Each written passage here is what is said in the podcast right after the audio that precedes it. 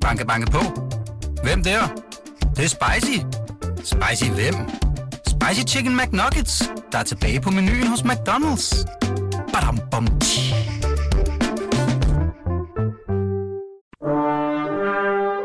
Du lytter til Radio 24-7. Den originale teleradio. Velkommen til Flaskens Ånd med Poul Pilgaard Jonsen. Hold da op, det var vildt, ham der vinduespusser. Ja, Hva? tænk engang.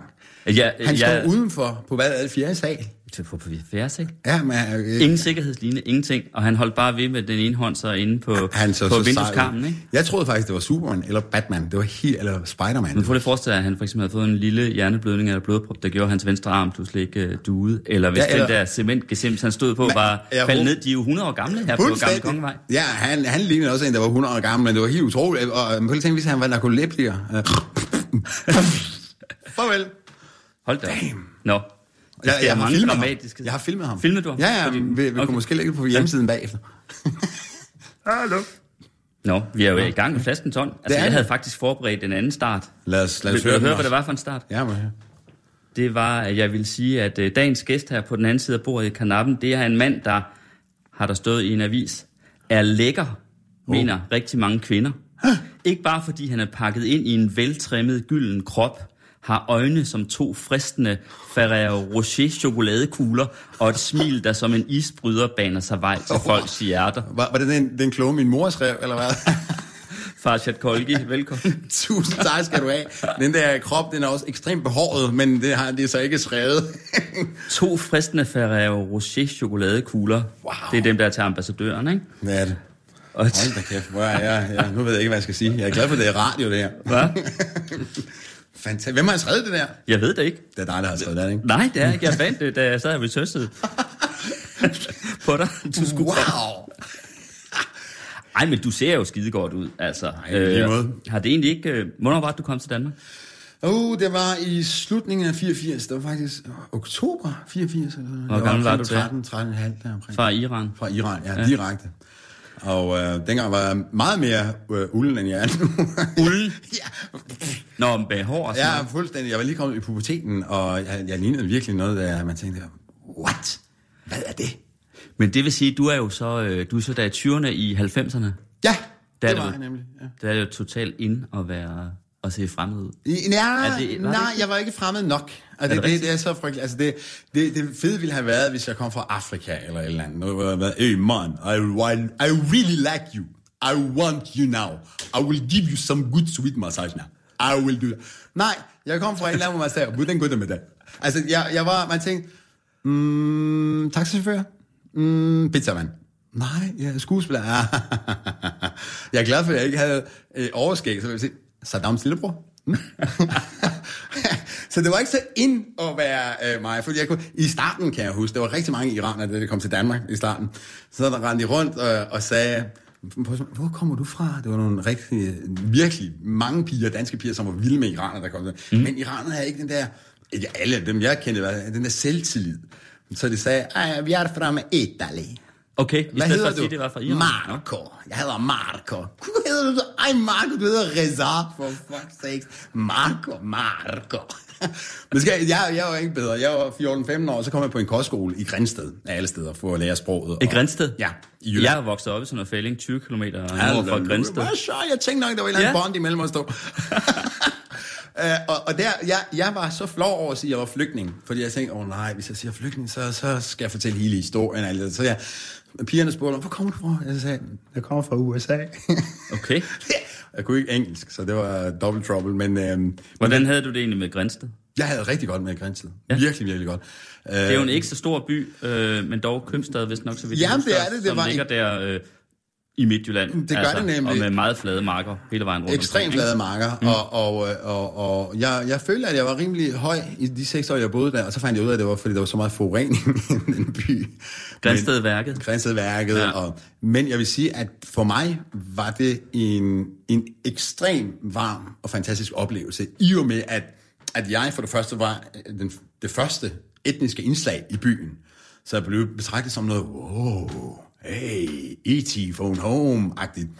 Uh, og jeg var alene, så var jeg simpelthen nødt til at, og, og åbne mig op og tage imod de nye indtryk og lære sproget og alle de der ting der. Og, øh, og det gjorde også, at jeg var simpelthen nødt til at lære det, der var imellem linjerne. Ikke bare, hvad der stod på selve linjen, men, men imellem på de referencerne. Og, sådan. og det gør du, når du er blandt øh, flertallet. Okay. Ikke? Så det var rigtig, rigtig fedt. Det var heldigt, og det var nogle dejlige mennesker i Grænsted. Nå, Farshad Kolke. Ja. Vi skal jo drikke vin, det er jo flaskens ånd, det her, ikke? og ved du hvad, altså det er faktisk øh, lidt et eksperiment her, som du kan se, så står der to flasker på bordet. Ja, det kan det er jeg se. fordi, at jeg, jeg er ikke helt sikker på, hvordan den her øh, første er. Nå. Øhm, måske er den helt fantastisk, jeg ved ja. det ikke, men det er ret sjovt. Det er, du har garanteret set den før, fordi Ja, ja, et af de mest kendte mærker, der overhovedet findes, nemlig Oui. det, der hedder Faustino. Yes. Øh, Rioja-vin sælges i supermarkederne, og de har været her. Jeg tror, det er en af de første vin, der sådan for alvor kommer til Danmark og bliver vidt, vidt udbredt. Ja. Og Faustino, det var, jo- kom jo i sådan Faustino 1, 2, 3, 4, 5, 6, hvis op til 7 eller sådan noget, som var sådan forskel på kvalitet og så videre. Faustino Mhm. 1, som vi skal have her i dag, det er den bedste. Øh, Grand Reserva. Og så den fra 2005. Det er altså relativt gammel, ikke? Det må man sige. Men det er sådan set heller ikke det, jeg er så bekymret for, fordi 5 er en glimrende overgang, uden at være kæmpestor, men udmærket overgang i Rioja. Men sagen er den, at jeg har fundet den, fordi den er jo ret gammel, ikke? Ja. Jeg har fundet den på en hylde i en eller anden brus i en by, jeg ikke lige kan huske, på Fyn, eller på Sydsjælland, på en af mine ture rundt i landet. Så var jeg inde i en brus, så tjekker jeg altid lige, hvad der står på hylderne, og så stod der den her gamle en. Men jeg tænker bare, hvis den har stået, lad os nu sige i, øh, hvad ved jeg, altså øh, 10 år, eller 8 år, eller 7 år, i sådan en varm, Ja, i sådan en varm brugsforening, øh, forening, eller ja. ja. der er jo Så så den- der vil have været. Så kan det jo godt være, at den ikke ligefrem har haft de optimale læringsbetingelser. Så derfor er jeg ikke helt sikker på den. Så for en sikkerheds skyld, så har jeg også øh, taget en uh, Bourgogne med. Står Åh, ved det er også af. godt. Ja. Det er altid godt. Men Som ved du hvad, er min yndlingsvin lige i øjeblikket, så den Er det det? står jeg i hvert fald inden for. Yes. Åh, Kommer vi godt. tilbage til. Du skal nok få en smagsprøve. Jeg er spændt på det. Det har den der sjove flaske, der er materet. Jeg Og den her, den her materet, den ikke er gennemsigtet, det er jo fordi, at man, øh, men det er nu især hvidvinen, det gælder, at øh, lys gør ikke noget godt for vin. Nej. Det er derfor, de allerbedste champagne og hvide vine er pakket ind i papir. Ah. Og så har den det her net udenpå, af sådan noget Det, gylden stoltråd. det, det, det kan jeg godt lide. Jeg kan faktisk huske flasken. Det er rigtig spændende. Ja, det Et glas til dig, mm. et glas til mig. Det var Og skal vi så ikke skåle øh, Jo. for flaskens ånd for hinanden, og så ikke mindst for, øh, for ham der vinduespusseren, der... Prøv lige at kigge ud. Kan du se, er han, er han færdig? Jeg skal, lige prøve, jeg skal lige rejse mig. Jeg rejser mig lige op, og skal lige kigge en gang. Yep. Han er gået ind. Han, Okay. han er gået ind, og jeg vi kigger også lige ned på gaden. Yes, han er gået ind. Han, han, er, han ligger heller ikke nede, så kan vi slappe af. Skål for ham. Skål, og tak for invitationen. Nu prøver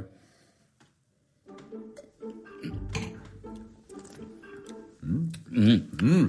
Det går an. Det. Det går an.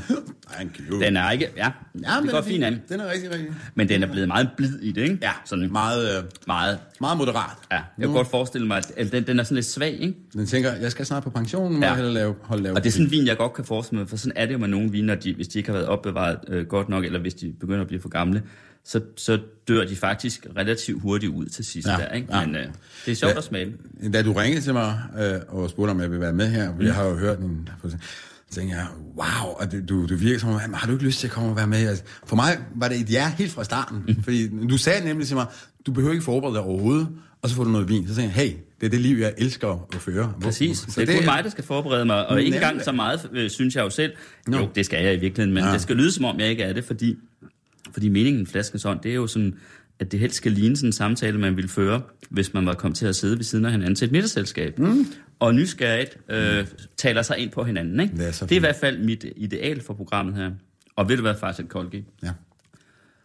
Hvis vi to var kommet til at sidde ved et middagsselskab sammen, så havde jeg været på, at talen straks var faldet på et emne, som jeg vil tro interesserer os begge. Okay. Hvad tror du, det kunne være? Damer. Og det et emne, der interesserer de fleste mænd. Altså, Damer. Må man jo sige. ikke? Kvinder. Og jeg kan altså stadig ikke lade være med at tænke på, når jeg spurgte om det der med, hvornår du kom og så videre. Ja. Altså i 90'erne, og fordi du flyttede til København efter Grænsted. ikke? Ja, i 91, efter jeg blev øh, student. Altså 90'erne er det ikke der, hvor øh, alle de coole, øh, unge øh, københavner piger, de er radikale. Altså sådan noget ret cool, talte man om. Det var der i, i slut 90'erne og i begyndelsen af 0'erne, ikke? Ja, det var begyndelsen af nullerne, hvor det var virkelig cool Der var sådan en pæn indvandrerfyr som dig, der har været, hvad hedder det? Jeg tænkte, wow, 72 jomfru, jeg er ikke engang død endnu. Wow. Tænkte jeg. det, det, det, Har du aldrig været til et radikalt Jo, det, det er sjovt, fordi jeg har, jeg, i starten af nullerne, i 90'erne var, tro mig, det var, det var Okay. okay. for mig. Det, det var, jeg var, jeg, jeg var, øh, ja, jeg var omkring 95 kilo, næsten, øh, næsten 100 Okay. kilo, øh, og havde gigastort hår, og, og øh, led af, jeg tror, en form for depression, uden at jeg vidste det, og jeg kæmpede for at være, øh, blive skuespiller og klovn, og jeg øh, lavede alt mulige ting, sådan både i en kælder i... Jeg flyttede 17 gange øh, fra 91 til, okay. til 2000. Så det var meget dramatisk øh, liv, men, men så jeg, det, jeg havde nogle kærester i løbet af 90'erne, men det, det, det var helt... Men i nullerne, da jeg så langsomt var begyndt at få et navn, og debattører havde tabt mig det der 30 kilo, eller hvad ved jeg, så, så, wow, så var det lige pludselig noget helt andet. Hallo! Og så kan jeg huske, at jeg blev øh, inviteret til at optræde for, for de radikale. Det var Rigtig- netop for de radikale, Ja, ja, ja nemlig. Okay. Øh, rigtig mange gange i starten. og i starten, så troede jeg, jeg var ironisk, og jeg tog pis på den. Men så, ej, hvor er det godt, du har lært ironien. Altså, de troede, du var ironisk, når du sagde hvad? Når jeg sagde for eksempel, øhm, jeg, var, jeg, jeg tog pis på, på de radikale. Jeg, jeg, Ja. det var, jeg kan bare huske, jeg kan huske, det var, øh, jeg havde et bit, øh, hvor, jeg, hvor, jeg fortalte, hvor jeg fortalte, at at jeg ikke er, jeg ikke er muslim og sådan noget ting, men folk tror, jeg er muslim og sådan noget ting. Derfor bliver jeg aldrig nogensinde inviteret til julefrokost, og det synes jeg er en snyd. Og det var, jeg er ikke muslim. Kom nu, inviter mig for forsøg til julefrokost og sådan ting. Og så kan jeg huske, der var en, der var, jeg tror, der var i 2000 eller 2001 eller deromkring. Og så var det en utrolig smuk kvinde, som, som kiggede, hun stod og kiggede på mig, imens jeg fortalte alle de ting der. Og så i pausen, så kom hun ind til mig, og så spurgte hun mig, Nå, er det ikke hårdt at, at, at, at bo i Danmark som muslim? Så sagde jeg, har du hørt, hvad jeg siger? men det var meget sjovt. Det var rigtig, rigtig øh, fedt. Men, Men... Hun kunne simpelthen ikke komme ud af sin øh, sådan, øh, forestilling om, ja, at det måtte være Lige en præcis. stakkel- du har stakkel- sort hår og en gigantisk næse, så er du muslim. muslim. Ja, lige præcis, lige præcis. Men det var, det var meget sjovt. Så, så jo, øhm, men, men kærlighed har altid været, har altid været der. Jeg har altid øh, søgt kærlighed. Jeg har altid øhm, ligesom været på jagt efter det. Så. Men, men det var ikke altid, jeg ligesom havde succes med det. Jeg havde succes med, med det arbejde, jeg nu lavede. Og også fordi jeg, jeg var meget mere modig i mit professionelle liv. Mm. End, end jeg, jeg, jeg elsker jo på scenen, gå på scenen og være totalt uforberedt og prøve at kaste mig ud i nogle historier og se, mm. hvad, hvor, hvor det ender hen. Og sådan. Men i kærlighedslivet dengang, da jeg var yngre, der var jeg ekstremt, ekstremt bange. Jeg var virkelig, jeg tænkte, åh oh, nej, jeg, der kom worst case scenarios op i mit hoved. Hvad var du bange for? Jamen, jeg, jeg tror simpelthen, decideret var jeg bange for at miste. Jeg var decideret bange for at blive svigtet. Øh, øh, og, og, og derfor kunne jeg også opføre mig underligt nogle gange, og lukke af, eller virke ekstremt overfladisk, og, og, og prøve at komme ud af et forhold. Altså, Hvor- Hvordan kunne du opføre dig underligt? nogle gange kunne jeg godt øh, måske blive, øh, blive ramt af en form for... Dengang i 90'erne, øh, der havde jeg også angst, uden at vide, at det var angst, tror jeg. Okay. Øh, det fandt jeg først ud af i nullerne. Og så kunne jeg godt, hvis, hvis det kom lidt for tæt på, så kunne jeg godt øh, reagere på en meget mærkelig måde, øh, hvor jeg enten blev utrolig sur og vred, enten på mig selv, eller forsøgte et eller andet sted at finde en eller anden undskyldning for at, at, at gøre forholdet til et uduligt forhold, så jeg havde en undskyldning for at komme ud. Okay. Så, så det, det var virkelig, det var, og jeg kunne se det, jeg kunne se mig selv udefra. Sådan. Så, men det tog mange, mange år at erkende det. Og Havde du så, så, du havde så mange sådan nogle øh, forhold efter hinanden? Korte? Ja, ja, Ja. det havde jeg. Det havde jeg. Mm. Øh, hvilket var fint.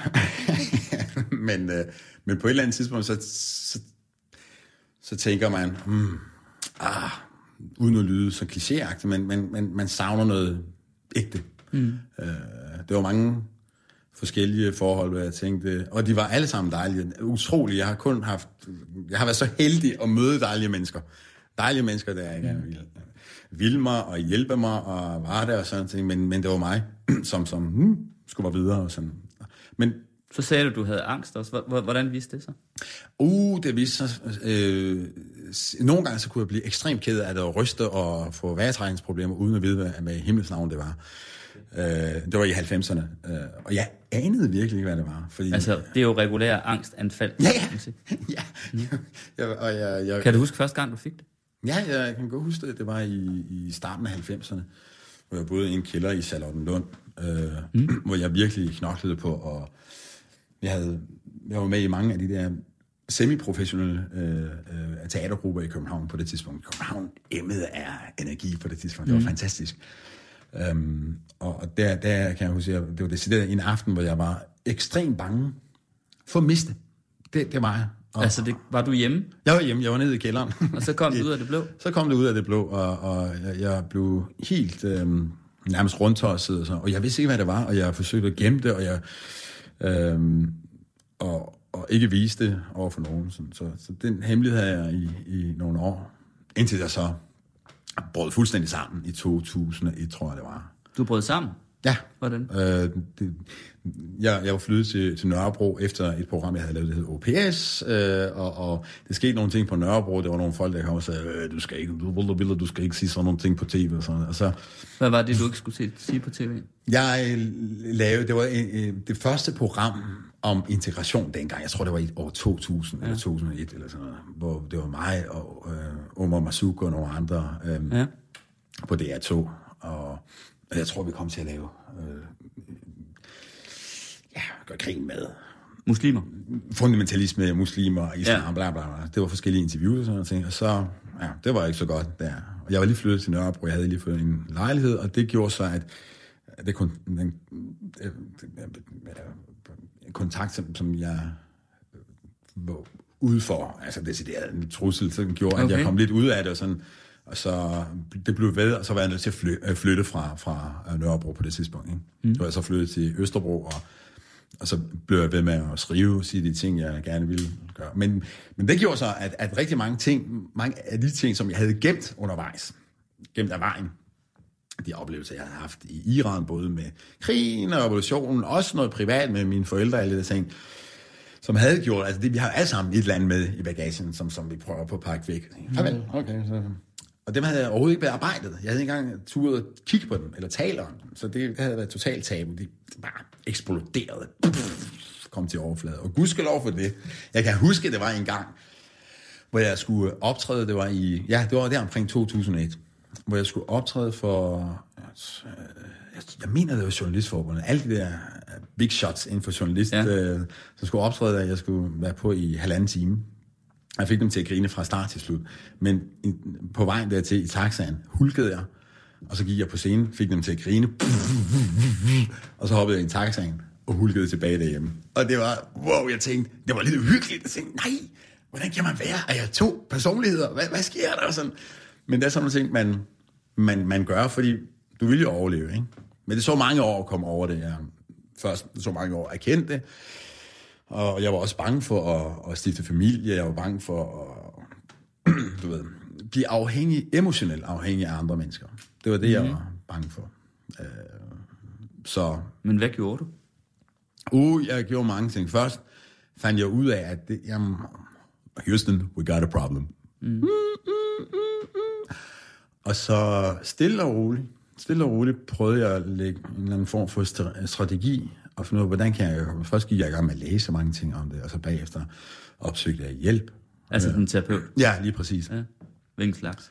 Øh, terapeut og psykolog, ja. øh, og så pr- prøvede jeg, men i starten synes jeg, det var, øhm, det var hårdt, og, og prøve at åbne sig op, og sådan, så, så øh, ubevidst, så igen forsøgte jeg at finde, finde fejl ved psykologen, og sige, nej, mm. for det se, hun, hun kigger hele tiden på uret, holder øje med uret, nej, øh, øh, nej, så gider jeg ikke, så fandt jeg en anden, så, så ah, fandt man så, så fortæller om mine, mine, mine, mine problemer, og så siger hun, hvad synes du selv? Altså, det kan jeg sgu da ikke bruge til noget. Bla, bla. Så jeg fandt på masser af undskyldninger for at skubbe det væk. Så, det klarer jeg selv. Og så, og så gik der yderligere nogle år, og så mødte jeg en, nogle mennesker, også en kvinde, som sagde, "Nå, men så fandt jeg efter lang tid en, en, en god øhm, psykolog, som, som jeg kalder for Hemingway. Han lignede Hemingway. Ja. Øh, som som hverken var belærende, eller, eller han var en, en sej gut, der lignede Hemingway. En ældre herre, sådan, den her pondus. Og så. Ja, en af mine favorit, mine idoler er Hemingway. Um, og så begyndte han at fortælle mig historier om sit eget liv. Og så sagde gud ja, det der, det kender jeg godt, det kender jeg godt, sagde jeg. Hvad? Ja. Så det var ikke mig, der talte, det var ham. Jeg kan huske, efter første øh, session, jeg havde med ham, efter en time, hvor han havde talt, så sagde jeg, ja, det blev 1000 kroner. What? Okay, ja, værsgo. skulle jeg? jeg skal nok betale. Jeg, hvornår må jeg høre din historie igen? Jeg betaler igen. Øh, og, og det hjalp, fordi på den måde, så, øh, så blev der skabt tillid mellem ham og mig. Så, så, og langsomt, stille og roligt. Det tager altid lang tid at finde frem til, okay, du har, du har nogle dæmoner, hvordan kan man tæmme dæmonerne? Og det, han sagde til mig, det var, at, øhm, for jeg sagde, oh, jeg vil gerne komme af med min angst, jeg vil gerne komme af med mine dæmoner, jeg vil gerne komme af, jeg kalder den for dragen. Mm. Og så sagde han, brør, det er en del af dig. Så det, du skal gøre, det er at lære at sætte dig ned og, og tæmme dragen, og bruge dens energi. For det er en del af det, du kommer aldrig sådan af med Lad være med at misbruge din tid på at komme af med noget. Sådan. Det er som at sige, okay, det er en del af mig, det er en del af mine erfaringer, det er det, der har gjort, at jeg er den, jeg nu er. Og stille og roligt gjorde det så, og så skrev jeg en bog om det, øh, lidt, øh, en blanding af en, det, man kalder for faktion. Mm. Fakta og, og fiktion. Og sådan. Mm. Men mest rigtigt. Ja! Og mindst opdigtet. Ja, jo, fuldstændig, fuldstændig. Jeg skrev det i løbet af seks måneder. Okay. Øh, det var den bog, som, som vi mødte hinanden kan, jeg- for nogle år siden, kan jeg huske. Ja, vi mødte hinanden i, hvor har det været? 2010? Eller hvornår ja. kom den bog? Ja, den kom i 11, så det var i 10, vi Ja, mødte hinanden, kan jeg fordi jeg huske. Her i driver, din lejlighed. driver jo et lille forlag ved siden af, ved siden af journalistjobsen, ikke? Yes. Øhm, så vi overvejede faktisk, om jeg skulle udgive. Ja, lige præcis. Jeg kan ikke huske, hvorfor det ikke blev sådan noget overhovedet. Det kan jeg heller ikke. Nej, det ved jeg. Jeg kan heller ikke. Nå, men vi kan skåle. Ja, skål. Men skal vi så skåle for ham der Hemingway psykolog? Det synes jeg. Han er desværre væk nu, men ja, han det? ja, vi Ja. sender en god tanke til ham.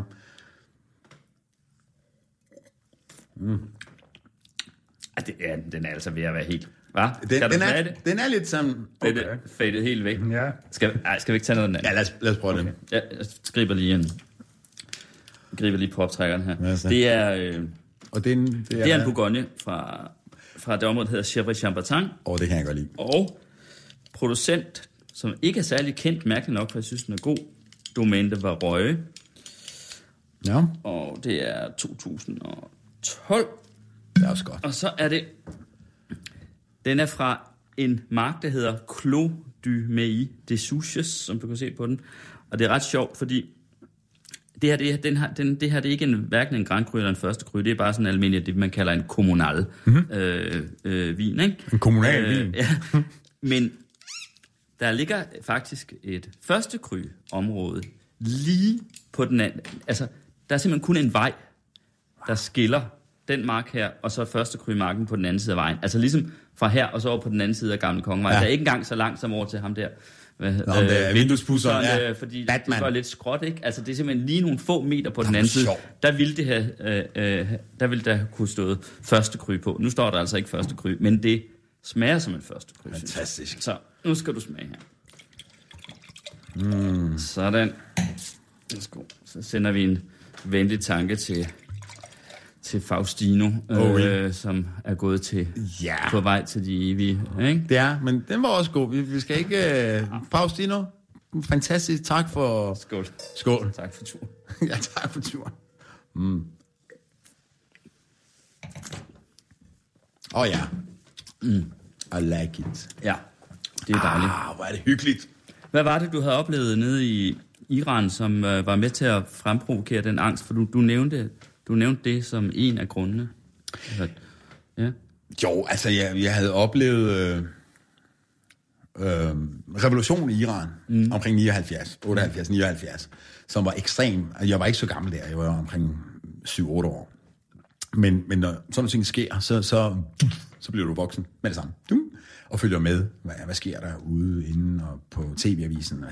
Så jeg blev meget politisk bevidst, ekstremt hurtigt. Altså allerede som 8-årig vidste jeg, hvad det forskellige stod for, og alle de ting. Øhm, og Hvor, hvor, hvorfor måtte din øh, familie, eller hvorfor måtte I flygte? vi flygtede først efter fem år. Efter, det var 79 Rumænitog over i Iran. ja. Men vi havde jo, vi har jo det, som vi alle mennesker har, gudskelov. Det er noget, der hedder håb herinde. Jeg tænker, hey, i morgen bliver bedre end i dag. Det bliver bedre, det er godt, det er skønt. Mm. Så det var rigtig mange iranere, som flygtede, også mange af mine, mine forældres øh, kolleger fra arbejde, de flygtede allerede i 79, fordi de vidste, Hvad lavede dine forældre? min far, han var journalist af uddannelse, men han arbejdede for øh, det iranske luftfartsselskab, okay. Iran Air. Uh, han var PR-chef. Mm. Og min mor, hun arbejdede faktisk, hun var sygeplejerske af uddannelse fra Tyskland, men øh, arbejdede som kontordame. Mm. Først i, øh, i, i hæren, og så da revolutionen startede, så, så skiftede hun væk fra hæren og var kontordame på en skole. Mm i Iran. Okay. Øh, men efter revolutionen, så, så der var rigtig mange, øh, som flygtede allerede, da de kunne se, okay, shit man, det, det ligner islamisk, en islamisk overtagelse, og virkelig mange flygtede til USA. I var ikke muslimer? Øh, nej. Men vi havde muslimske familier, fam, øh, familiemedlemmer og, og Baha'i-familiemedlemmer. Baha'i? Baha'i, det er den religion, som, som min familie har, som er en... Skal jeg forklare? Mm, ja. det synes jeg. Øh, en, en religion, som blev grundlagt i Iran, eller som opstod i Iran i for 160-70 år siden. Okay. Og det er ikke en sekt, det er ikke en islamisk sekt, det er en selvstændig religion, som har sin egen sådan, budbringer og grundlægger, som, som, som gør, altså kort sagt, så gør det en for ligestilling mellem mænd og kvinder, oplysning for alle, og den grundtanke, at hele jorden, hele, altså menneskeheden skal betragte sig selv som et og samme land. Og jeg taler ikke om globalister og den slags. Mm. Jeg taler om, om den menneskelige forståelse, at, at vi burde betragte os selv i samme land. Øh, mm. Vi hænger sammen på en eller anden måde. Ikke? Og det, det var en ekstremt revolutionerende tanke. Der, Det er sådan en super tolerant religion. ekstrem, ekstrem super tolerant. Ja. Og der var rigtig mange intellektuelle dengang for næsten 200 år siden i Iran, der på det tidspunkt desværre var værre end, end, end, end Afghanistan. Øh, korruption, islamisme mm. og alle de der ting der. Så der var rigtig mange intellektuelle kvinder og mænd, der kvinderne smed deres størklæder, og kvinder, mænd sagde, yes, sådan, vi har ligestilling. Og mange af dem blev henrettet. Mange af dem fik hældt kogende vand i, i, Svældet. i fuldstændig og mm. offentligt sådan, af islamisterne dengang. Men under under Shahen og Shahens far, altså Reza Shah, der grundlagde det moderne Iran, der var på samme tid som Atatürk, så fik de frihed og ligestilling, og der var selvfølgelig øhm, diskrimination imod dem i provinsbyerne og sådan noget. Men, men, men de havde det fint. Så. Men da Rumænien kom, så pff, blev det forbudt igen. Okay. Så min far mistede sin stilling, og min mor, hun var sådan lidt mere under radaren, så hun fortsatte. Og... Men vi blev i Iran. Jeg tænkte, nej, det bliver bedre. Vi var helt sikre på, især efter, efter da islamisterne tog gisler, amerikanske gisler, og så tænkte jeg, nu kommer de. Nu kommer de. Nu og- kommer amerikanerne lige og præcis, redder- og befrier redder jer fra Ja, ja, og vi tænkte også, Ja. det der, det er så grotesk. Prøv at, det, allerede dengang vi følte, at iranerne følte, det her det er grotesk. Hvad? Råbe død over USA, død over det der. Det, kan- nej, det... Og, og folk blev fængslet for ingenting, og der var moralsk politi lige pludselig. Og jeg blev stanset. Jeg var ikke særlig gammel. Jeg blev stanset sammen med min kusine på gaden. Vi var, jeg tror, 10 år gamle. Hvorfor, hvorfor har hun ikke tørklæde på? Hvem er det? Er du dansk her? Hvad? Det- Hvad? Hvad? Så det, hele samfundet ændrede sig. I Iran dengang drak man vin, man dyrkede vin. Mm. Hvis du læser gamle iranske øh, værker fra middelalderen, der er også nyde vin, nyde elskoven, mm, alle de der ting, der er det i iranske kultur, sådan persiske mm. kultur. Sådan. Alt zup, øh, blev faret væk, og nu var der bare dum, okay. religiøs fanatisme, og alt ændrede sig. Og Men kvinder, gik, gik, du må have gået i skole så? Jeg der- gik i skole, ja. Hvordan påvirkede det det på... Uh, altså, det påvirker mig på den måde, at øhm, pigerne, der blev delt op lige pludselig, altså kønsapartheid Okay. blev en realitet ikke, lige pludselig. Uh, før det var piger og drenge. Det var ligesom her, ligesom mm. i Danmark. Vi havde bare uniformer på alle sammen, men, men så var det drengeskole, øh, drenge øh, og pigeskole, og, så, hvad? og jeg var lidt præpuberteten, jeg var begyndt at, hvad, hvad sker der her, hvor er pigerne hen? Ah, nej. Mm. Fuldstændig forvirret, og, og så kom krigen, Iran-Irak-krigen, og de begyndte, altså regimet begyndte at hjernevaske børnene. Øh, og der var rigtig mange mennesker, som meldte sig som frivillige soldater, mm. og de blev minerødder og sådan. Og, og det var virkelig svært for, for både mig og mine forældre at gøre, at jeg gik hen og blev hjernevasket, fordi det var ekstremt, ekstremt. Det er derfor, jeg spørger om det med skolen, fordi det vil være typisk, der det begynder med nogle lærere. Ja, ja. Øh, lærerne Til det, blev, ikke? altså, ja, som jeg, øh, når jeg er ude og holde foredrag, eller når vi taler om det, så, så siger jeg, at vores lærer før øh, revolutionen fortalte os, at jorden er rund. Altså, det er billedligt, ikke? Mm. At, at, at, at, tænke selv, tænke kritisk. Altså vi, Iran, iranerne øh, var i gang med at blive demokratisk dannet. Det havde måske ikke demokratisk styre, men det var ved at blive demokratisk dannet. Mm. Og det er det vigtigste, synes jeg. Altså, smide et demokratisk system ud, det er fuldstændig ligegyldigt, hvis, hvis du ikke har demokratisk dannelse. Altså. Mm. Øhm, og der har vi set mange eksempler på. Øh, og, og, men i skolen efter revolutionen, så var det bare, jorden blev fuldstændig flad, og, og de hjernevaskede, og så de sagde, råb død over USA, død over USA, og Skulle I sige det? Ja, ja, ja, vi skulle råbe Eller råbe det? Ja, ja, det gør man stadigvæk i Iran. De øh, tvinger stadig, og så havde de tegnet i, øh, israelske flag på, på, på, på jorden, altså ude i for eksempel skolegården, og amerikanske flag, og så skulle man marchere ovenpå det, og det var så meget imod min, min families og alle de andre iraners værdier, de ting der. Så det var udholdeligt. Så mine forældre, hver gang jeg kom hjem fra skolen, så plejer jeg at sige, at de, de, de, de hjernevaskede mig igen til at tro og tænke på de gamle universelle værdier, som de havde lært mig, som vi havde lært under, altså før islamismen. Fordi du også blev påvirket af det, du så hørte Ja da. Mm. Fuldstændig. Man kunne ikke lade være med, altså, mange år senere, efter jeg var kommet til Danmark, så kunne jeg ikke lade være nogen gange, så hvis jeg sad alene, så kunne jeg øh, opdage mig selv øh, i gang med at synge en eller anden af de der propagandasange, uden at tænke over oh, Gud, shit, wow, det er helt vildt, øh, så meget det, det kan påvirke dig. Og mine forældre, de vaskede, de tog min hjerne ud hver dag og proppede i vaskemaskinen, og i stedet for sæbe, så kom det vores gamle værdier i at vaske min hjerne. Nå ja, lige præcis. Rummelighed. Nå ja, man råber ikke død over et eller andet land. Tænk kritisk, Stil spørgsmål. Nå ja, ja, ja. Mænd og kvinder er ligestillet. Aha, mhm. Det, så det var deres ihærdighed, der gjorde, at jeg har fået et, et, et, et godt liv her, tror jeg. Ikke? Og så efter fem år, så, så kunne vi ikke blive der længere, fordi der var masser af pres, både fordi min familie var Iran, eller, øh, Baha'er, og, og fordi krigen, øh, de, de, de var begyndt at, at få fat i unge øh, soldater. Altså, Ah, så du øh, kunne Ja, se frem til måske at blive indkaldt? ja. Okay.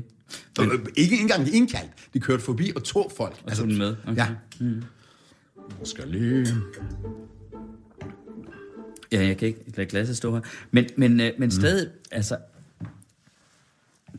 Lige frem noget, der medførte, at du så fik angst senere. Er det sådan, du opfatter det? Men som det tror jeg, eller? jo, det og...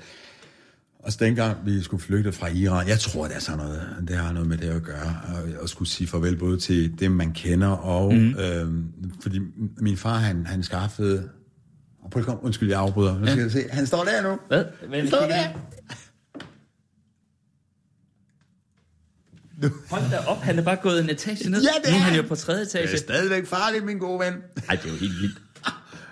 wow. Du kan se ham over fra din side af se her. Jeg, kan ikke, øh, jeg skal lige rejse mig for at se. Men altså, han gør det samme. Han gør det samme, fuldstændig. altså. Det er jo helt vildt. Hold da kæft. Ja, jeg tror altså ikke, det er lovligt, det der. Nej, jeg ved du hvad, faktisk, altså fordi ejendommene her må jo være blevet opført på cirka samme tidspunkt. Det kan man jo, øh, altså byen udvider sig jo, øh, og man kan sige, jeg ved, at øh, huset er opført i 1905, det kan man se, fordi i elevatoren, no. gamle elevator, der har ude i opgangen, der kan man simpelthen se etableringsåret 1905, så det må være, ja. da bygningen blev opført. Ja. Og, øh, og det vil sige, altså de er jo over 100 år gamle her, og faktisk nede i, øh, og herude på min altan, jeg har en altan, ja. hvor der også er øh, sådan noget cement, øh, rækværk eller gelænder, altså noget ja. cement. Og det var faktisk blevet så, øh, hvad skal man sige, øh, opløst eller forvidret, at for en måned siden var der en mur her, for at mure det op igen, for at begynde at være farligt, at der kunne falde ja. stumper, stykker ned, Ned og ramme folk, fra, vi er jo også oppe på fjerde sal her, og ramme folk ned på gaden, ikke? Og derfor kan jeg ikke lade være med at tænke på, at han står jo på sådan noget cement, der er lige så gammelt. Det er jo bare sådan en uh, muret. Jamen, det, Altså, det er helt vildt. Men nogle gange kan man sige, i livet, så er man nødt til at simpelthen sige, okay, jeg, jeg træder på et eller andet øh, gelænder. Jeg ved ikke, hvad der sker, men jeg er nødt til det. Men i, i hans tilfælde ved jeg ikke, om det er et, wow, det, det er et kald. Det er et kald. Jeg skal vaske vinduet nu. Godt nok en dramatisk udgave. Ja. Nu håber at Jeg tror, øh, jeg du også ham. Koncentrere dig lidt om samtalen med mig. Du kommer til at sidde og kigge over på ham resten af tiden. Nej, han er væk nu. Han er gået ind igen. Allerede? Men, så men der- kommer han jo bare i næste Ja, lejlighed. det gør han.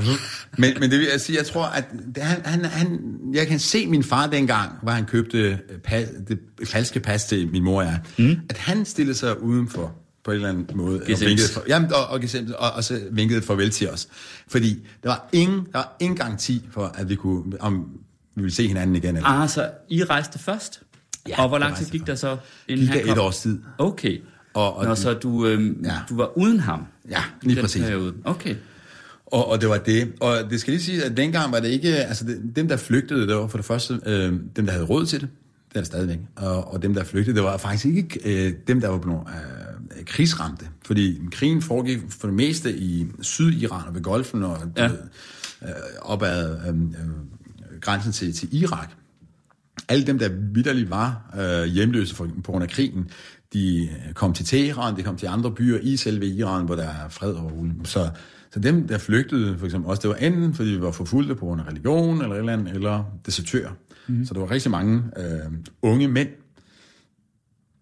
Så kom familierne bagefter, og de flygtede også rigtig, for det var rigtig mange øh, dissidenter, og det var mange øh, folk, som, som regimet var imod. Så, så da vi kom til Danmark, målet var ikke Danmark, målet var USA, men det, det var umuligt at komme til USA øh, dengang, så, så, så vi, vi ankom til Danmark, og det var, og jeg er så, så glad for det. det så jeg tror, det er grunden til, at jeg var så er bange for at miste glad for det? Hvorfor? Mm. Fordi jeg synes, Danmark er et af de bedste lande i hele verden. Mm. Øhm, det er alt det, som, som øhm, iranerne i Iran, unge mennesker, ældre mennesker i Iran nu kæmper for at opnå. Og jeg taler ikke om bistand eller øh, dit og dat. Jeg taler om, om den forståelsen og, og forståelsen af ordet rummelighed øh, og, og, øh, og fred. At kunne tolerere hinanden, at, at der er plads til forskellige meninger, at der er plads til, at vi var for eksempel, ekstremt for mig var det helt utroligt at se to politikere dengang i 80'erne, de skulle se helt vildt i tv-avisen, så, og så se den bagefter drikke øl sammen. What? Hvad? Ja. Det, det kan man da ikke. For det har jeg aldrig nogensinde set rigtigt. Det har jeg aldrig nogensinde oplevet. Øh, og det, wow, og det, det er altså, det skal man sætte pris på, men jeg tror også, det, øh, det glemmer vi her i, i landet, fordi jeg tror, man, det er naturligt sådan, at mennesker, når vi er med det, så glemmer vi øh, den følelse af at være sulten. Vi glemmer, hvordan det var, da vi var sultne. Nu er vi med det her. Øh, øh, så, så begynder man at brokke sig over, øh, hvad er i himlens navn, det er en dårlig mad. Øh, hvad, hvad. Så, men nogle gange så skal man simpelthen kigge tilbage. Det er derfor, jeg synes, det er utrolig vigtigt med, med historie. Mm. Med faget historie. Og, øhm, hvor man husker, hvor, hvor var det, man kom fra. Både mentalt øh, og, og, og historiemæssigt. Hvor, hvor kom man fra? Hvordan opnår man det her, som man gør? Og det, det tog lang tid. Det tog rigtig, rigtig mange år. Skål. Skål. Nu kommer du fra Birkerød. Yeah! Og Birkerød, here we go! Ja. Ja! Du er blevet forstads... Jeg er blevet forstadskonge på vores lille blindevej. Ja. Ja, jeg har lige skrevet, jeg er lige gået i gang med at lave en ny øh, komedie, en solo-komedie, som, som hedder Nabokrig. En komedie om en blindvej. ikke fordi ja, vi har overhovedet ingen problem, det er så fantastisk, det er så dejligt. Mm. Men jeg tænkte netop, at hvad nu, hvis vi ikke havde haft det så godt? For jeg synes, der er simpelthen så mange, der oplever nabo, nabo øh, konflikter og krige, mm. og så tænker jeg, det er jo... Øh, altså, hvis man zoomer ud, så er det det samme, som sker lande imellem, og ideologier imellem, og religioner imellem. Sådan. Så er det meget godt at zoome det ind og lave noget om, om det nabokrig. Og sådan. Men vi... Og du har en kone og to, to børn. Jeg har to små piger. Hvor gamle er de? Tre og fem. 3 og 5? Ja. Okay. Og min hvad kone er, er lidt ældre. hvad, hvad hedder hun? øh, Augusta Olivia. Ikke Olivia, men Hun er lidt ældre, hvor gammel? Hun er 34. Nå, 34. Ja. Ja, hvad du? Du er 47. Ja. Ja. Nå. men, øh, Det, den der vin fra 2005 er lidt ældre end min kone. men prøv at høre. men prøv at høre, hvordan... Øh, altså, hvordan fik hun dig øh, i nettet, havde han sagt? Fordi du beskrev jo i begyndelsen af programmet om, at, at du var helt umulig at, at få fat på mere end for en kort stund, om sådan Ja. Ja. Det er rigtigt. Øhm, det, er, det er, fordi hun er, hun er noget særligt. Hun er virkelig, virkelig, virkelig ganske, ganske særlig. Hun er ekstremt smuk, øh, ekstremt klog og, og hviler u- utrolig meget i sig. Og, og det tror jeg er meget dejligt for sådan en som mig, som, som kan virke. Mm. Så er det meget dejligt, og det var modsætning. Men det, jeg tror ikke engang, det var det. Jeg tror virkelig, hvis jeg havde, hvis jeg havde mødt hende bare to-tre år for inden, inden det, så tror jeg, jeg havde øh, fucket hele øh, på, forholdet op, fordi jeg ikke havde været klar til det. Ligesom du plejede. Lige præcis. Mm. Og ligesom det der, åh oh, nej, jeg vil, jeg vil ikke, jeg vil ikke øh, øh, binde mig følelsesmæssigt. Jeg, jeg vil ikke, oh, det, jeg, du skal tænke på, at jeg altid øh, havde mit pas i tasken, i min taske, i min computer. Jeg havde, alt, jeg havde på mig hele tiden. Og jeg havde altid cash på mig, fordi jeg tænkte, hvis nu det sker et eller andet, at jeg skal flygte, så skal jeg kunne det. Jeg, jeg vil ikke... Du var simpelthen beredt på flugt? Fuldstændig, ja. Jeg ved ikke, Selvom du gik rundt i Danmark? Fuldstændig. Og så mange år efter? Lige præcis, lige præcis. Det er sådan nogle detaljer, som kommer op nu, mm. hvor jeg fortæller, gud ja, det er det. Og, og, og det er sådan nogle små detaljer, som, som, som er med til at skabe helheden. Ikke? Mm. Men jeg tror altså, at den lange, lange tur, jeg tog helt allerede fra 2001, hvor jeg kunne mærke, at der er et eller andet virkelig, virkelig galt. Og så tog det første spæde skridt mod en eller anden form for øh, løsning på, hvad, hvad er det, jeg, hvad, hvad er det galt med mig, sådan ting. Og da jeg mødte øh, den gode Hemingway, og, øhm, og så gik jeg i gang med at skrive den her bog. Øh, mm. Og på, det var en, en sjov bog, det var novellesamlinger, faktisk. Men det handlede om mig og den situation, jeg var i, og jeg var bange for at få børn, og det, det, ja, ja, det var en form for dagbog, novelle, samlingsting, hvor jeg blander ja, virkeligheden, mm. følelserne med, med komiske situationer. Ekstra, folk, der har læst det, siger, hold da kæft, noget sjovt, jeg har aldrig noget sådan. Men, men tro mig, jeg, jeg, og jeg siger det ikke for at være virkelig interessant, men imens jeg skrev, hver gang jeg satte mig ned et eller andet sted og skrev, jeg sad som regel på caféer rundt omkring, og sådan, eller derhjemme midt om natten. Og så. Jeg græd. Øh, jeg hulkede, fordi der var nogle gange, hvor det virkelig ramte mig, fordi jeg var simpelthen nødt til at være ærlig, men det var underligt. Det var ligesom at åbne flasken, og så kommer øh, Genie kommer ud. Ånden. Ånden, mm. ja lige præcis. Tak, tak for det. mange tak. Ånden kommer ud, og, og det var det, jeg havde en følelse af, okay, på det tidspunkt i mange år havde jeg skrevet klummer, og faste klummer i den ene avis efter den anden, og sådan.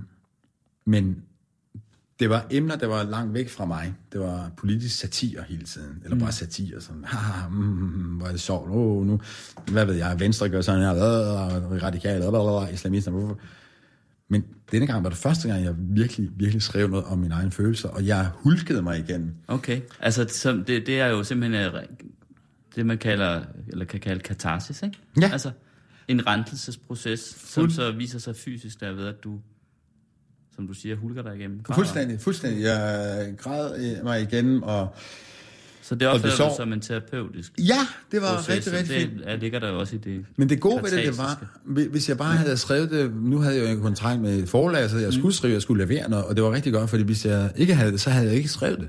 Så tror jeg ikke det, så ville jeg, men, men det var med at aflevere det, og så hver gang jeg fik tilbagemelding fra min Redaktør? redaktør, så sagde jeg, "Ah, det er rigtig sjovt, og det er rørende, men de understreger, hvor sjovt det var. Og det var det også, men, men for mig personligt var det ekstremt hårdt at skrive rigtig. Mm.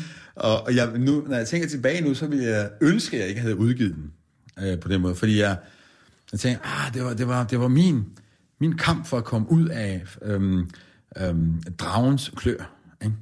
Nu var jeg havde slået ånden fri.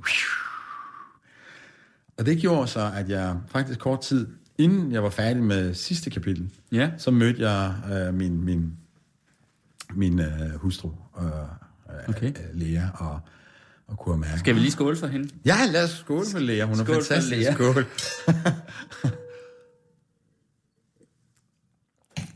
og så gav jeg slip, og efter to år, så spurgte hun, skal vi ikke have børn? Så sagde jeg, ja, hey, lad os det. Mm. Men farset kolgi. Ja. Altså nu tror jeg jo, at træerne sjældent vokser ind i himlen. Altså, du må have haft nogle tilbagefald på en eller anden måde. Åh, Eller ja. Altså tidspunkter, hvor du har haft lyst til at, at løbe væk igen. Okay. Men, men løb væk fra familien har jeg aldrig nogensinde haft, selvom Nej. det er så stressende nogle gange at have to små børn. Åh, mm. man er så træt. Og jeg var 42, da jeg fik mit første barn. Mm. Ikke? Jeg var, mm. øh, øh, og sådan, det kunne nogle gange, min, min, min hjerne sagde, ej, det er så fedt, det er fantastisk. Og min krop sagde, hvad har du gang i? Mm.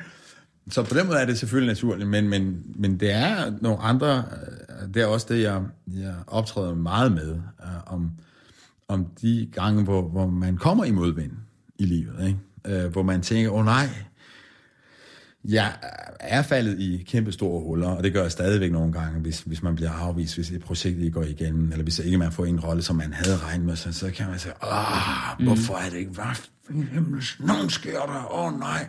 Mm. Og på den måde kan jeg godt få, nogle gange kan jeg godt mærke den der, dragen kommer op og siger, at du duer ikke til noget. Der er ingen, der kan lide dig. Der er ingen, der vil. Der er ingen, hvad, hvad. Og jeg ryger i de der huller. Øhm, som, som øh, desværre bliver, bliver, bliver en smule dybere og dybere med, med årene. Det gør de. Ja, det gør det. Øhm, men, men på samme tid, nu hvor jeg har en familie, og nu hvor jeg har erfaringen, så kan jeg også, indtil videre i hvert fald, så kan jeg også se, okay, der er en stige der, jeg skal bare tage et skridt ad gangen, og så, og så når op. Og det gør jeg indtil videre. Men, Okay, men så, kan du, øh, huller, så, kan du, øh, så kan du selv løfte dig op af Ja. de huller der. Ja. Okay. Men, men, men de er der. Og det, Det virker ikke, som om du er helt sikker på, at du kan blive ved med det. Det håber man da. Mm. Ikke? Igen, det, det er håbet, det er det eneste sådan rigtige våben, vi har her i livet. Og, og så vil jeg sige, hver, når jeg så er over, så kan jeg kigge tilbage, og det er det, man altid skal huske. Øhm, det gjorde jeg ikke som, som yngre. Jeg kørte bare derudad. Måske fordi jeg var bange for at kigge tilbage i hullet. Så, nej, nej, nej. men, men nu kan jeg mærke, at jeg har langt, så stille og roligt lært at klappe mig selv på skulderen nogle gange og sige, hey, ah, det var fandme godt gjort, du. Det var rigtig fint. Nej, du kom over det. Det var en kæmpe stor krise. Det var sådan, uh, du havde så meget modstand. Oh, uh, uh, og du klarede det. Det er fedt. Så, så jeg prøver på påskynde og huske de der små sejre, der kommer. Ikke? Og det skal man altid huske i livet, fordi jeg har lært, jeg har lært, jeg kan huske på et tidligt, tidligt tidspunkt i min karriere, dengang i midten af 90'erne, så jeg, jeg, jeg kan huske, i 96, der lavede jeg en monolog på Edison.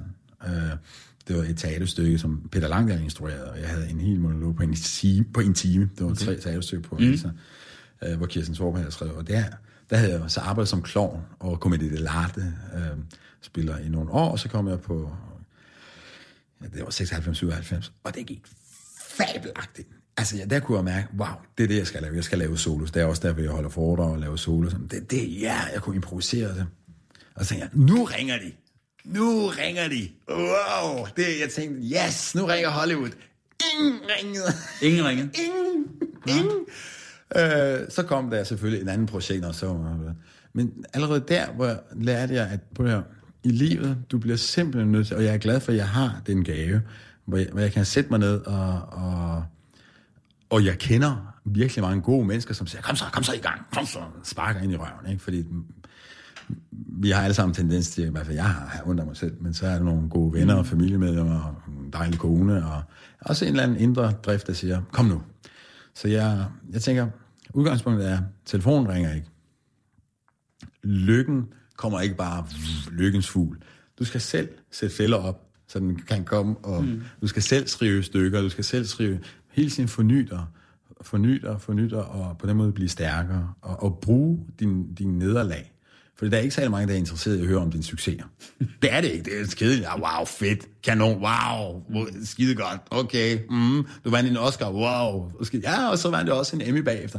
Nej, jeg vil gerne høre om alle de gange, hvor du ikke vandt, og alle de gange, hvor du var tæt på at sige, fuck det hele, jeg gider ikke. Mm. Det synes jeg er interessant. Og rejsen derfra og til Oscar, mm. hvis det giver mening. Det gør det. Hvad med, hvad med dine forældre egentlig?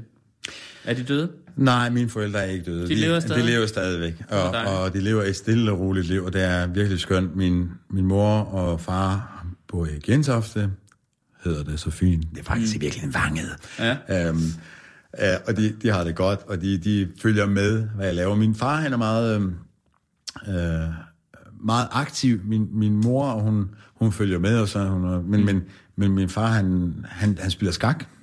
Han er en dygtig skakspiller. Han, han læste faktisk øh, filmvidenskab Okay. på Københavns øh, Men, men faktisk er det grund til at spørge det også, fordi ja. du er jo så, og du sagde det selv før, du er så kisteglad for at være, være havnet i Danmark. Har de været lige så glade som dig? Ja, det har de. Ja, ja, ja. Nogle gange kommer jeg hjem til mine forældre og siger, "Øh, det, det, det, det, det sneer, og hvorfor er det så koldt, hvorfor er det så mørkt, og hvorfor er det sådan her, hvorfor er det sådan der? Jeg brokker mig rigtig meget, tro mig. Det. Okay. Øh, men det er mine forældre, som, som virkelig er den der optimistiske øh, svær i hånden og briller, som siger, tag dig sammen, du skal være taknemmelig. Du skal simpelthen være taknemmelig. Det der, det, vil du tilbage i Iran? Skal vi sende dig tilbage i Iran? Vi har stadigvæk telefonnummeret på menneskesmugleren. Skal vi gøre det? Så, Nej, okay, jeg er meget glad. Jeg er meget glad. Så mm. de, det er virkelig utroligt. Uh, det har jeg lært af dem, at de er meget uh, optimistiske hele vejen igennem. Og det, det, på det, her, det er det eneste, vi har. Og vi kan godt snyde vores hjerne. Og det er det, jeg er begyndt. Det er ikke noget med selvbedrag, men nogle gange skal hjernen, også for eksempel hvis du har angst eller et eller andet, du kan sagtens snyde hjernen til at tænke, hey, det er sgu meget godt.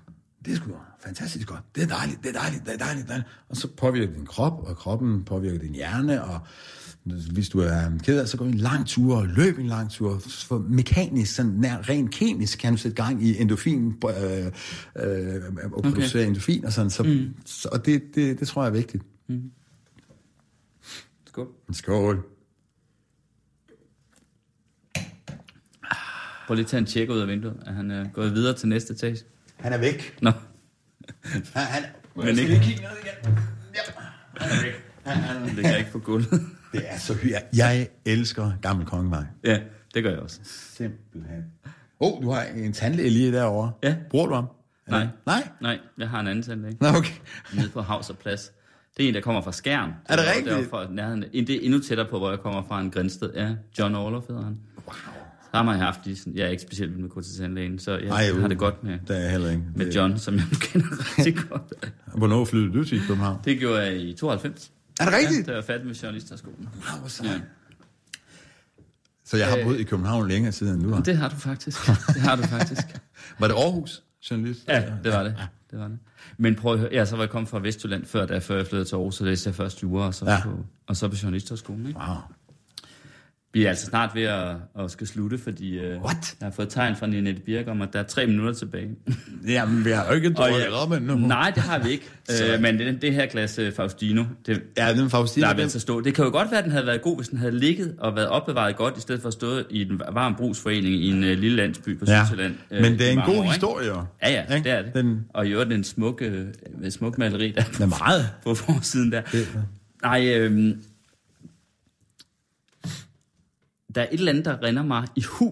Mm-hmm. Øh, jeg synes, jeg kan huske, fordi som vi snakkede om før, faktisk så øh, talte vi på et tidspunkt om, jeg tror det var fordi, vi havde en fælles bekendt, Britt, Ja. øh, som arbejdede lidt for mig, og det var hende, der kom og sagde, at skulle du måske udgive den her bog Ja, øh, af Farsad Kolgi. Men, øh, men øh, altså, det har altid været sådan lige på vippen, om jeg har kunne overkomme Ja, ja. alt det, jeg har lavet. Ikke?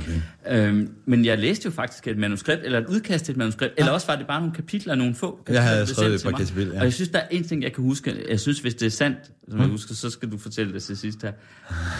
En eller anden forvekslingshistorie mellem dig og så en anden præmieperker, som det hedder. Det må man godt sige, for det kalder I jer selv, ikke? Altså, dig og, hvad det? Nasser. og Nasser Carter, I er ligesom uh, hippe på det samme tidspunkt, ikke? Ja, ja, ja Altså. det, det, det var en historie om, at øh, jeg havde mødt en pige og øh, i taxa, og hun, hun... Det er jo der, fordi at de perioder, min vægt går op og ned. Når min vægt er op, så siger jeg, er det ikke Nasser Carter, siger det så.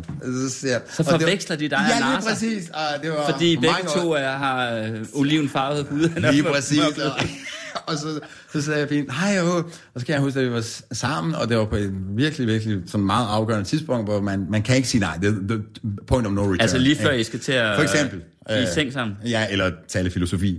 Det kommer an på, hvor man er i livet.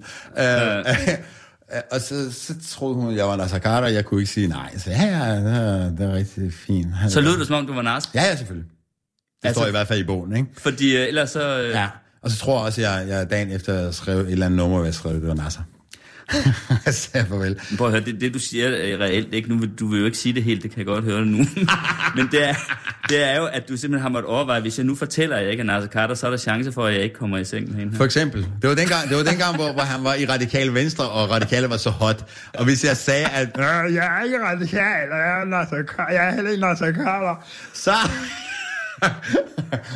men, men Har du nogensinde fortalt ham den her historie, at du har misbrugt hans identitet til at Aldrig. få F, prik, prik, prik, prik. Ja, til at få øh, øh, madkuponger. Nej, Nej men, men det, det, det, den historie plus mange andre historier. Ja. Og folk, det er sjovt, fordi for dem, der har læst bogen, de, de få, øh, så siger jeg, er historien, er de sande? Er de sande? Så siger jeg, prøv at dem, de historier, som du tror er, er overdrevet og fiktive, de er sande. Faktisk, Konge, tak fordi du kom hjem til mig, Poul Pilgaard, der aldrig har været radikaler, vil jeg lige sige. Det har jeg heller Øh, aldrig. Jeg- Heller ikke på den måde. Jeg har lavet Og, som øh, om. Jamen, jeg har heller ikke lavet som noget for... Nej. Men uh, tusind tak for invitationen. Ja, men det var tak fordi du kom. Tak fordi du kom. Det var super hyggeligt, og det var også sjovt. Det var rigtig hyggeligt. Og dejligt. Og spændende. Ja, med, Med øh, vinduesbusser. det må man nok sige. Op. Han var modig. Ja, det var, jeg ved ikke, om det var en vinduesbusser, om det var en meget aktiv uh, gigolo. Uh, jeg er klar lige tre uh, lejligheder i træk. Uh, manden kommer hjem. Uh, jeg går lige udenfor. Til Radio 24 /7.